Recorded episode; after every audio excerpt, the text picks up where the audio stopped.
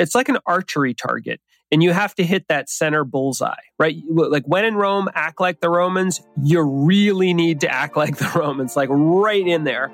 But I think the reality uh, is that there's much more leeway. There, there's a range. There's what I call as in, in global dexterity. There's a zone of appropriateness for any situation in any culture.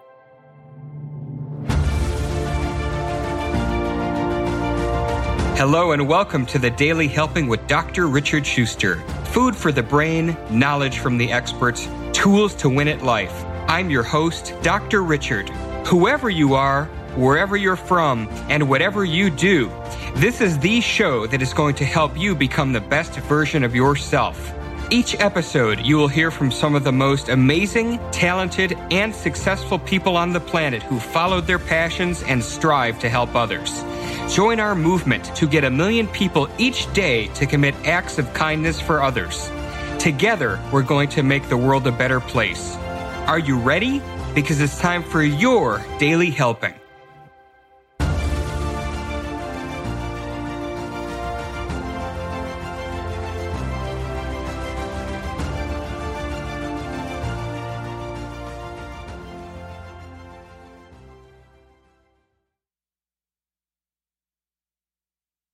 Thanks for listening to this episode of the Daily Helping Podcast. I'm your host, Dr. Richard, and we have an extraordinary guest today on the show. I can't wait to share him with each and every one of you.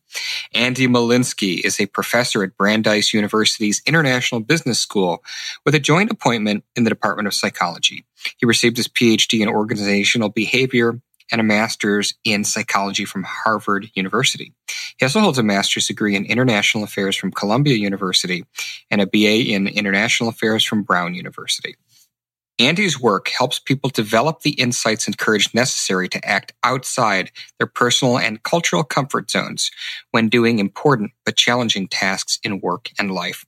His research and writing have been featured in Harvard Business Review, Inc., Psychology Today, the Financial Times, the New York Times, the Wall Street Journal, Boston Globe, NPR, and the Voice of America. He was awarded as a top voice for LinkedIn in his work in education, and his first book, Global Dexterity, received the Axiom Award for Best Business Book in International Business and Globalizations. That book has been used widely in organizations around the world, including Boeing, AIG, the U.S. Air Force Academy, and others. His new book, Reach, was published with Penguin Random House in January of 2017, and he teaches, consults, and lectures widely to university and corporate audiences. Andy, welcome to the show. Thanks for having me on. So there's so many different ways we could go because your books are so interesting and we'll definitely get to them. But I want to take a step back and talk about your journey and what got you interested in the work that you're doing and how your career developed. Yeah, it's interesting. It's um, developed in sort of an organic kind of you know serendipitous way. I, I after college, I wasn't quite sure what I wanted to do. Uh, the one thing I did know is I knew I was really interested in foreign cultures and foreign languages, and so that brought me to France. And while I was in France, I became fascinated by sort of intercultural communication and adapting and adjusting cultural behavior and cultural differences. I was working for a small company there. I actually didn't love the work, but I was obsessed with what was happening in the office. So I got back to the US after that experience. And I was trying to, I didn't have the language to describe what I was interested in. Like, you know, what is this? Turned out it was a blend of social psychology and organizational behavior and cross cultural communication.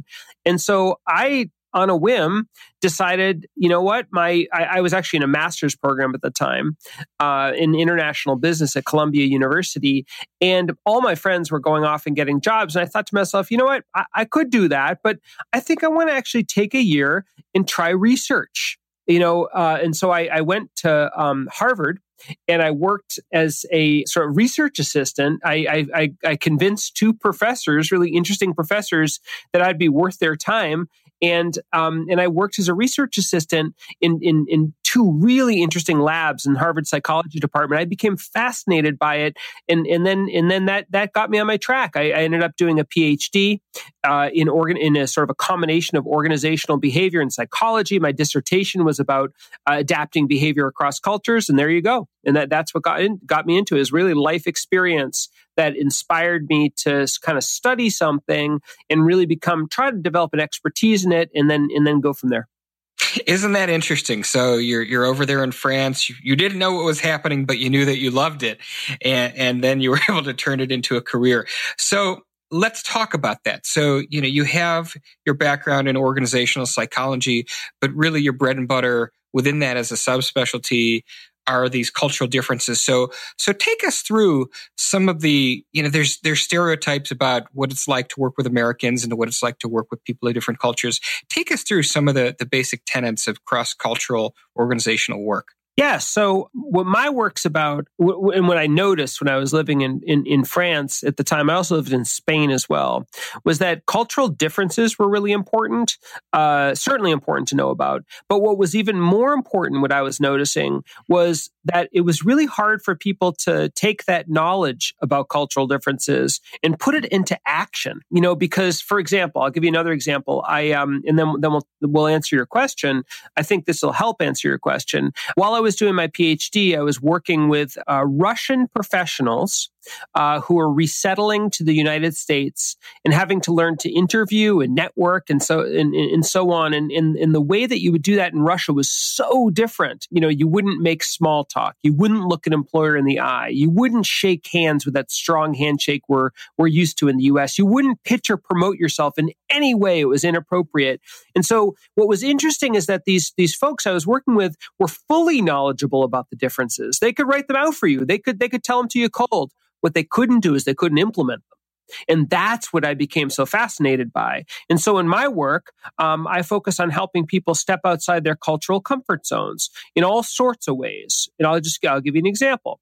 So I've come up with a way of diagnosing what I call the cultural code. This is a way to understand cultural differences in any situation, in any culture. It also helps sort of pinpoint what the challenges are for you in that situation and what's what's going to be hard for you to try to adapt your behavior. So you can look at any situation in terms of directness how straightforwardly you're expected to communicate in that situation enthusiasm how much positive emotion and energy you're expected to display formality assertiveness self promotion how positively you're expected to speak about your accomplishments and then personal disclosure how much you're expected to reveal about yourself. So those are six dimensions directness, enthusiasm, formality, assertiveness, self promotion, and personal disclosure. And what's cool is you can, you can, for any situation in any culture, you can look at the levels of those, what's expected in that situation. And that's a great way to find a gap between what's comfortable for you and what's expected. So that's like a,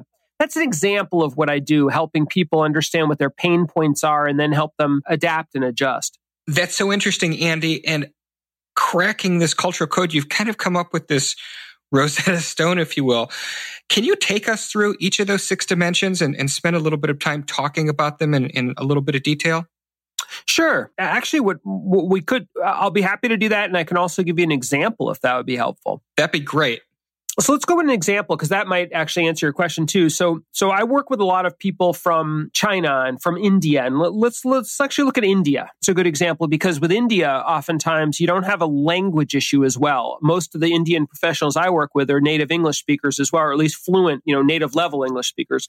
So an example might be describing achievements to your boss. And, and that's a common situation for, let's say, young professionals who, who want to have their boss know what they've been up to and sort of put a good positive foot forward. And, and, and their boss might not know what they've been up to. And so um, let's just look at three of the dimensions because you know six might be too much to talk about uh, at once. So let's look at enthusiasm, assertiveness, and self promotion. Remember, we're we're comparing U.S. and India. So so U.S. enthusiasm, I would argue it's relatively high. Uh, it, it's appropriate to show excitement for what you've done and accomplished. Now you, you don't want to go over the top, but but you want to you want to show excitement.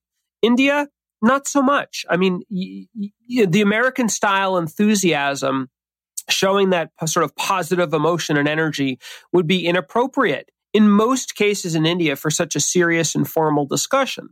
Uh, another dimension, assertiveness. Uh, again, in the US, I would argue it's also relatively high. You want to be seen as a go getter. If you've ever seen a job announcement, you, you, will see like self starter, go getter, right? These are sort of typically valued traits in the United States. You don't want to appear weak or timid in India, interestingly, that American style assertiveness is often way too aggressive, way too forward. And, and, instead, you actually, in India, deference and composure the ability to to show deference and to be able to con- compose and control your emotions that's what's culturally valued and then self promotion um, as you might expect in the us you know, when you're describing achievements to your boss, you, you kind of want to self promote to a degree. You don't want to go over the top, right? You don't want to appear conceited, but you also don't want to be too modest. You want to you want to be straightforward in terms of what you've accomplished. Perhaps you know saying how proud you are that you were able to contribute to the organization or something like that. In India, speaking openly about accomplishments often is taboo and comes across as conceited, even sort of a basic, straightforward level. Uh, you'd be much more indirect in India and describing accomplishments. So, so this I think is an interesting snapshot where you're taking the exact same situation and you're looking at it through these dimensions, and you can see there's a strong cultural difference. Um, one last thing I'll say though is that, of course, when you're adapting and adjusting behavior across cultures, you know, not every boss in India is the same. Not every boss in America is the same. Not every region in India is the same. Same with the US. Not every company is the same. So we were talking about US and India. What if this is the consulting firm McKinsey in Mumbai, for instance? They might have very Western norms and Western expectations. So I'm, I am painting with broad brushstrokes here, but you can see in general, there are some strong differences and that's a way to portray them and understand them. And as you're walking us through this, Andy, I'm starting to get these ideas in my head and I'm thinking, well, the corporate world has become increasingly global, or I should say globally co- connected. And technology has allowed us to do that in, in ways that we've never been able to do that before. So I'm envisioning these international companies that have offices, you know, in Bucharest and, and in all these different places, but yet your employees are regionalized. So all of a sudden now people are coming together and they're under the same umbrella, but they're having very, very different not only upbringings, but expectations from their own cultural experience as to how they should interact with their team members and supervisors. So, talk us through how we make sense of that. You mean working in global teams in a way? Yeah. Yeah. So, that's a big challenge. I actually do a lot of consulting.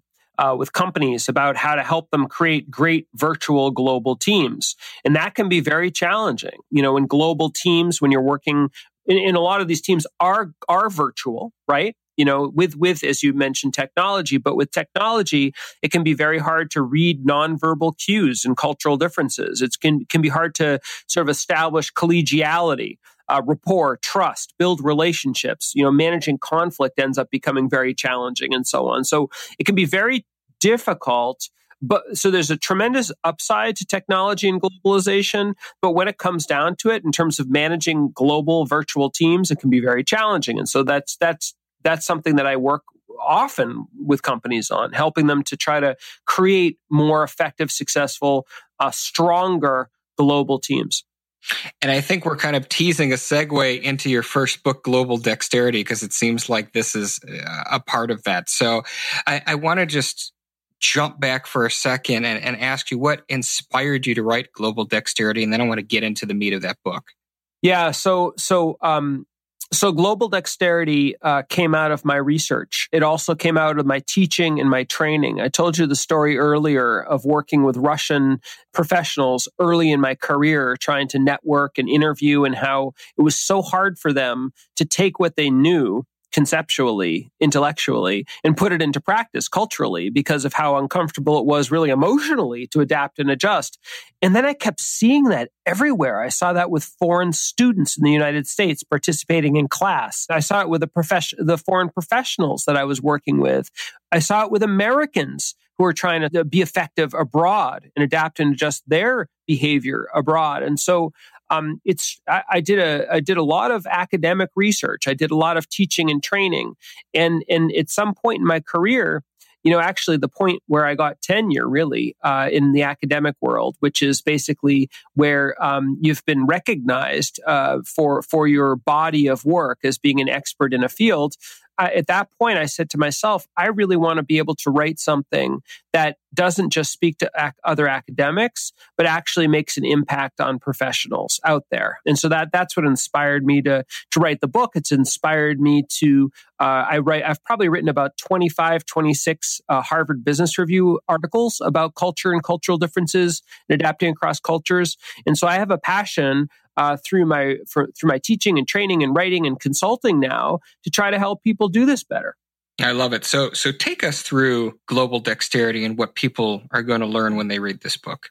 You're going to learn about why it's so difficult to adapt and adjust your behavior across cultures. You're going to learn that there are three core challenges of doing it. Uh, the challenge of authenticity, the challenge of competence, and the challenge of resentment uh, meaning the, the challenge of authenticity being that you know you don't you might not feel yourself adapting and adjusting. The challenge of competence meaning you might feel you're bad at this and that other people see you as bad at this. The challenge of resentment feeling like you know when in rome act like the romans. But but deep down, you might say to yourself, you know, why do I have to do this? Right? This feels frustrating. I was, I was perfectly fine in my own culture, right? So logically, you know, you need to adapt, but psychologically, it can be quite frustrating. So, and those create a burden. Those create a toll when you're trying to adapt and adjust. And that's why those Russians that I worked with early on really struggled putting into, putting into play what, what, what they knew they needed to do.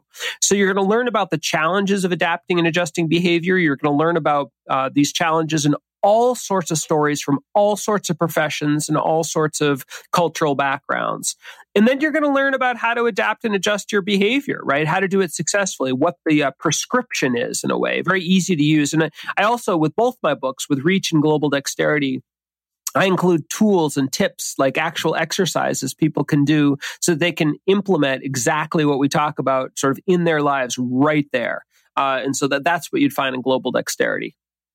So I don't want you to give away all the keys to the castle, but uh, give us a couple of tips from Global Dexterity that people can implement to manage the issues involving authenticity, competence, and or resentment. The main tip that I would offer is actually a very similar tip that I sort of elaborate upon in, in Reach, which is my newest book, uh, not about culture per se, but about adapting and adjusting your behavior. And it's a theme and a tool and a tip that I that I sort of I, I introduce in Global Dexterity, but then I elaborate upon and Reach. And that's what I call customization. It's the idea that there's there's no one size fits all version of adapting and adjusting your behavior across cultures though sometimes people i think think there is like if i were to describe a metaphor of how people often think they need to adapt uh, to a new culture it's like an archery target and you have to hit that center bullseye, right? Like when in Rome, act like the Romans, you really need to act like the Romans, like right in there. But I think the reality uh, is that there's much more leeway. There, there's a range. There's what I call as in, in global dexterity. There's a zone of appropriateness for any situation in any culture, and you just need to find a place in that. You need to recognize what the zone is, but you need to to find a place in that zone where you can be appropriate and effective, which is of course important, right? If you want to achieve your goals, but at the same time not lose who you are in the process. And the way you do that is by customizing. It's by tweaking. It's by finding your version. It, may, it might be creating a kind of a hybrid or a blend between some elements from your culture or your identity that are important to you and what's demanded in that situation in a new culture to be effective. It's it's science, of course, but it's also art, right? You're not gonna. It, it takes some time. It's I, I like to actually use um, a cook. I like to cook. I, I like to use a cooking metaphor to help people that it's almost like fusion cuisine that that that you're bringing together two cultures on a plate and you can't just slap together ingredients from two different cultures and hope and pray it's going to taste good right there's some art to it right you need to have the right ratios you need to have the pieces fit together but you can and and the way that you can create fusion cuisine that really is delicious is the same way that you can create a fusion or a hybrid of cultural behavior that that actually works that that makes you feel like you're not losing who you are in the process and at the same time achieve helps you achieve your goals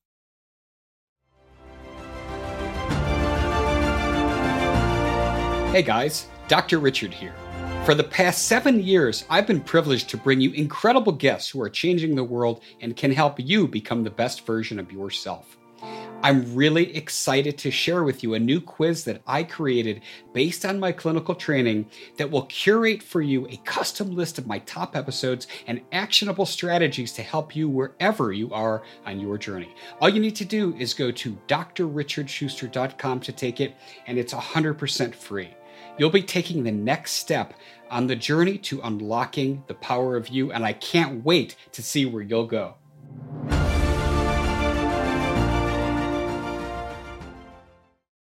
I want to shift gears and talk a bit about Reach because while you are so known for your work involving cultural differences, you're also well known for helping people step outside of their comfort zone. So let's spend some time talking about comfort zones and then move into Reach. Sure. So with comfort zones, you know, you always hear people talk about it's it's it's almost cliche, right? They say, well, you've got to you've got to expand your comfort zone and you know, unless you, if you don't do that, you'll stagnate. But you know, I, I want to know what's the science behind comfort zones. And let's start there. Well, comfort zones ultimately is a metaphor, right? There's it, it's a it's a metaphor. It's a way that we're we're talking about situations or tasks where we experience a certain degree of mastery, a certain level of anxiety, and a comfort zone would probably be a situation where you have low levels of anxiety and high levels of mastery. It's your sweet spot. And you could distinguish that, for example, between like what I, here's a tip for something you can do right now. And it's something I work on with my students and clients. Take a piece of paper out and, and draw three circles. Uh, circle one is your comfort zone. Circle two is your stretch zone. And circle three is your panic zone. right? And you could probably take, I don't know, 10 situations that you commonly experience at work in your professional life. And I'll bet you you could probably find situations among those 10 that are in each of those zones, right? You know, in, in, in when, when doing this, when, when, I don't know what it is, when having a business dinner in telling a joke to a potential client, I'm kind of in my stretch zone. That's really hard for me. For me to pitch my business to a potential investor, that's in my panic zone. But for me to make small talk with someone I don't know, that's kind of in my comfort zone, right? I'm just making this up, but but but that that's the point. So in terms of science, it's a science of performance and anxiety, really. But I think that that ultimately it is a metaphor, and and I but I think it's a helpful metaphor because I think people kind of resonate with the idea and can pretty readily sort of understand which situations would be in which of the buckets. Fantastic. And then take us through now that we've set the stage. Let's talk about Reach, your newest book, which is available now. Sure. Reach is a book about actually it, it, was inspired in some ways by global dexterity i kept getting uh, emails or um, comments on linkedin and, and, and, elsewhere about how the ideas in global dexterity were helpful beyond just adapting and adjusting your behavior across cultures and stepping outside your cultural comfort zone and why don't you write something that's that's relevant to people outside of culture. And so I, it, it sort of, I don't know why I hadn't thought of it, but I, I, uh, it, inspired me. And so I did a whole bunch of uh, new research about, uh, first of all, about other other people's research, about my, uh, and, and also my own research. I interviewed about seventy five new people, um, managers, doctors, police officers, therapists, actors, students, clergy members like priests, rabbis, even a goat farmer, also all sorts of people in all sorts of situations. Kind of some of the ones we've been talking about: public speaking, networking, giving feedback, receiving feedback, speaking up at a meeting, all sorts of things. And I was interested in three questions for this book. The first was, why is it so hard? to step outside your comfort zone and i identified some of the challenges with with global dexterity but i wanted to sort of confirm and also expand upon that how do we avoid doing it that was a second question. I, I, I sort of tapping my own experience. And I actually, I actually talk about my own experience quite a bit in Reach as well, because I'm, I'm no expert at this, though I've studied it a lot. How do we avoid doing it, including me? And then finally, the big question is, is what does it take to do it successfully? And, and, and so those three questions orient the book Reach. And uh, yeah, that, that's, that's what it's about. Why is it so hard?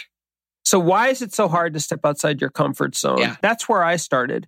And I, and I found five different reasons, consistent, not surprisingly, consistent with some of the reasons I talked about in global dexterity, but now not about culture per se. So, so the first again is authenticity, which is really pronounced. You heard it. I, I heard it all the time and I continue to hear it. I, I train and coach people stepping outside their comfort zones as well. And authenticity, the idea that, you know, when stepping outside your comfort zone, like this doesn't feel like me right? That that's a really hard thing to deal with. This isn't me. A second challenge which I which I hadn't identified with global dexterity, but was really pronounced when I started doing my research for Reach was something I called likability. So you've got authenticity. You've also got the likability challenge, which is the fear that people won't like this version of me. So if I act more assertively than I'm used to, let's say that's my pain point. That's what my challenge is in stepping outside my comfort zone.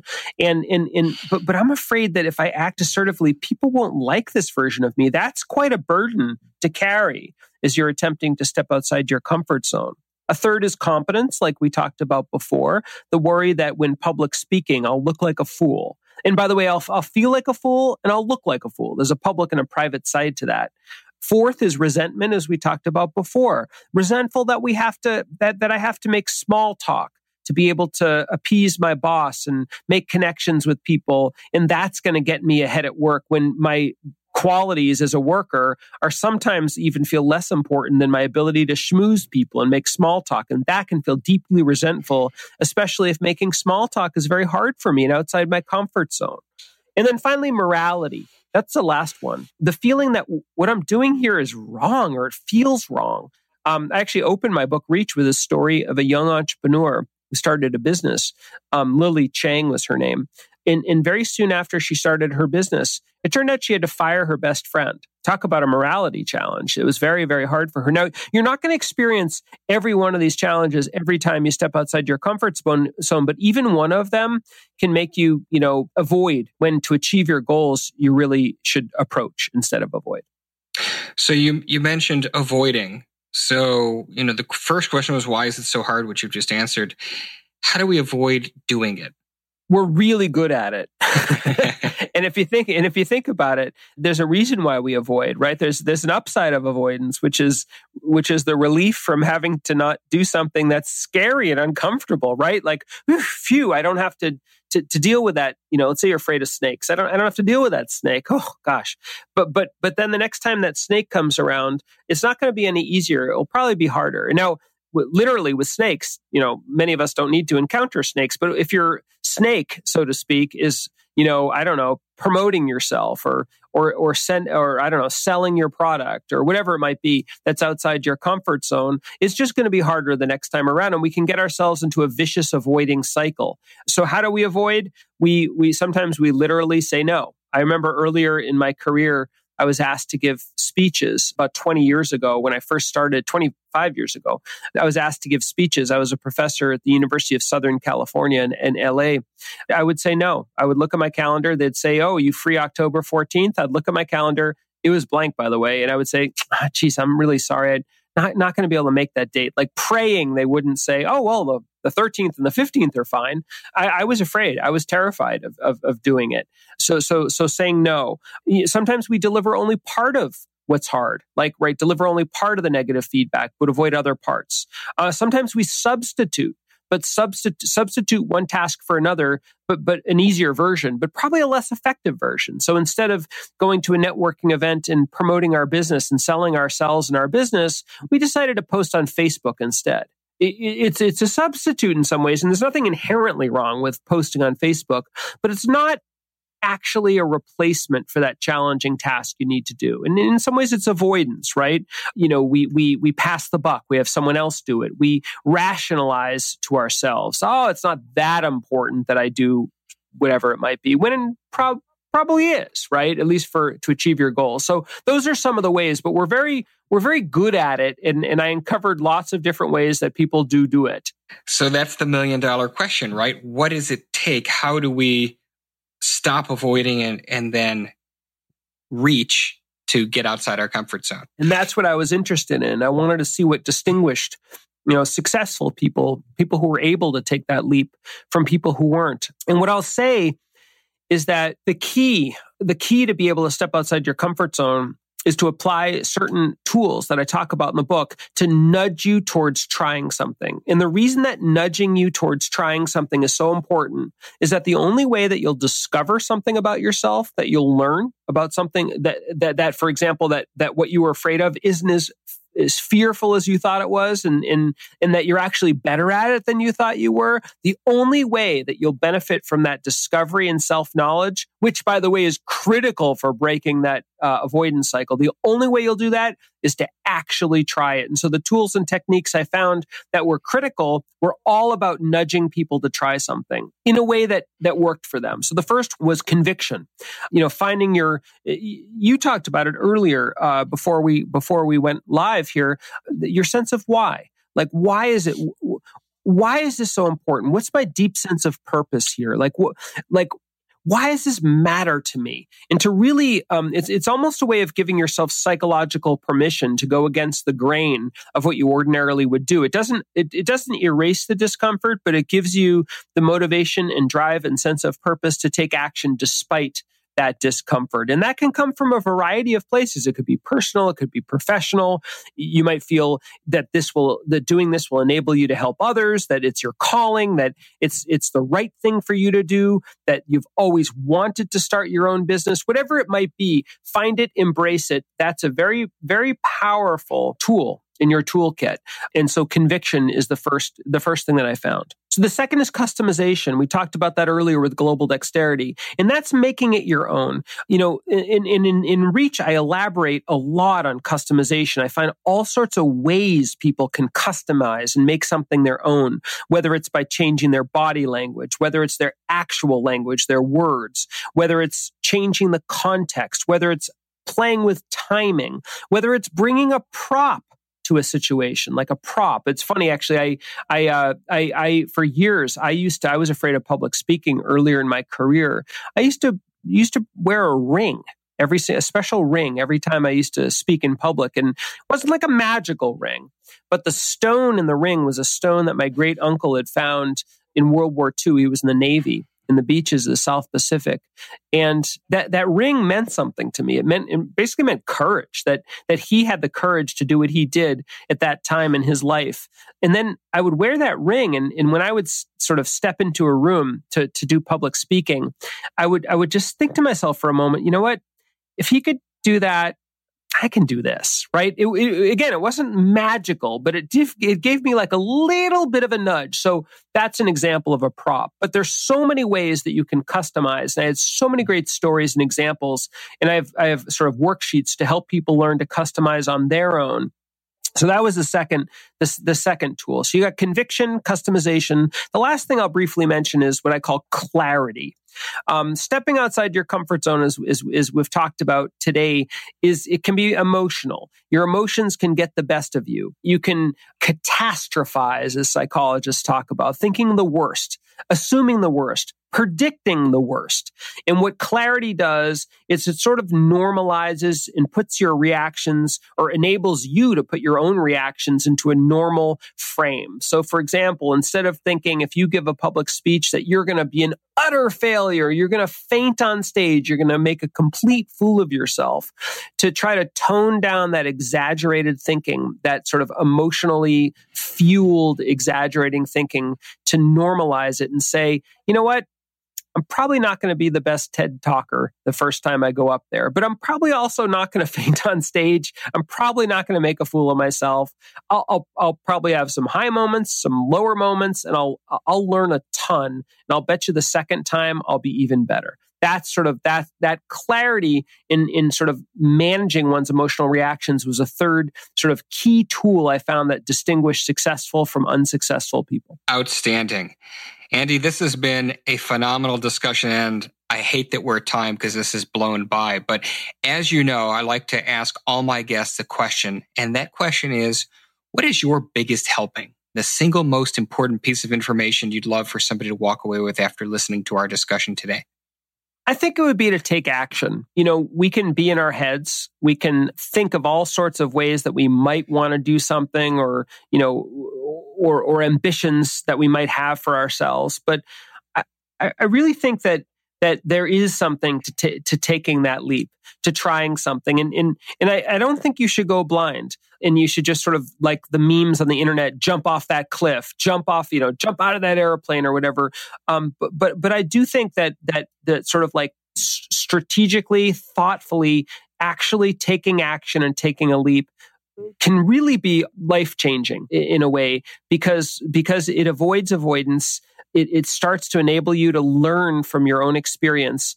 And it can really transform your your professional and in your personal life. So so taking action would be my helping to offer. Beautiful. Andy where can people find you well, I've got a I've got a website, uh, www.andymolinsky.com, not surprisingly, and uh, I, I cr- basically created the website to be the kind of place I'd love to visit myself. So I've got all sorts of articles and videos and in, in self assessments and links to all my social media there. Um, I love to connect with people, so so so please please find me and and connect and and and I'd be honored if you checked out Reach or Global Dexterity as well. And for those of you on the treadmill or commuting to work, we will have everything Andy Molinsky, including links to his two books in the show notes at thedailyhelping.com, as well as in the Daily Helping app available on iTunes and in the Google Play Store. Well, Andy, thank you so much for being on the show today. It was a fantastic discussion. Thanks so much for having me. And thanks to each and every one of you who chose to listen to this episode today. If you like what you heard, go subscribe to us on iTunes and leave us a five star review because this is what helps other people just like you find the podcast. But most importantly, go out there today and do something nice for someone else, even if you don't know who they are, and post it in your feeds using the hashtag MyDailyHelping because the happiest people are those that help others.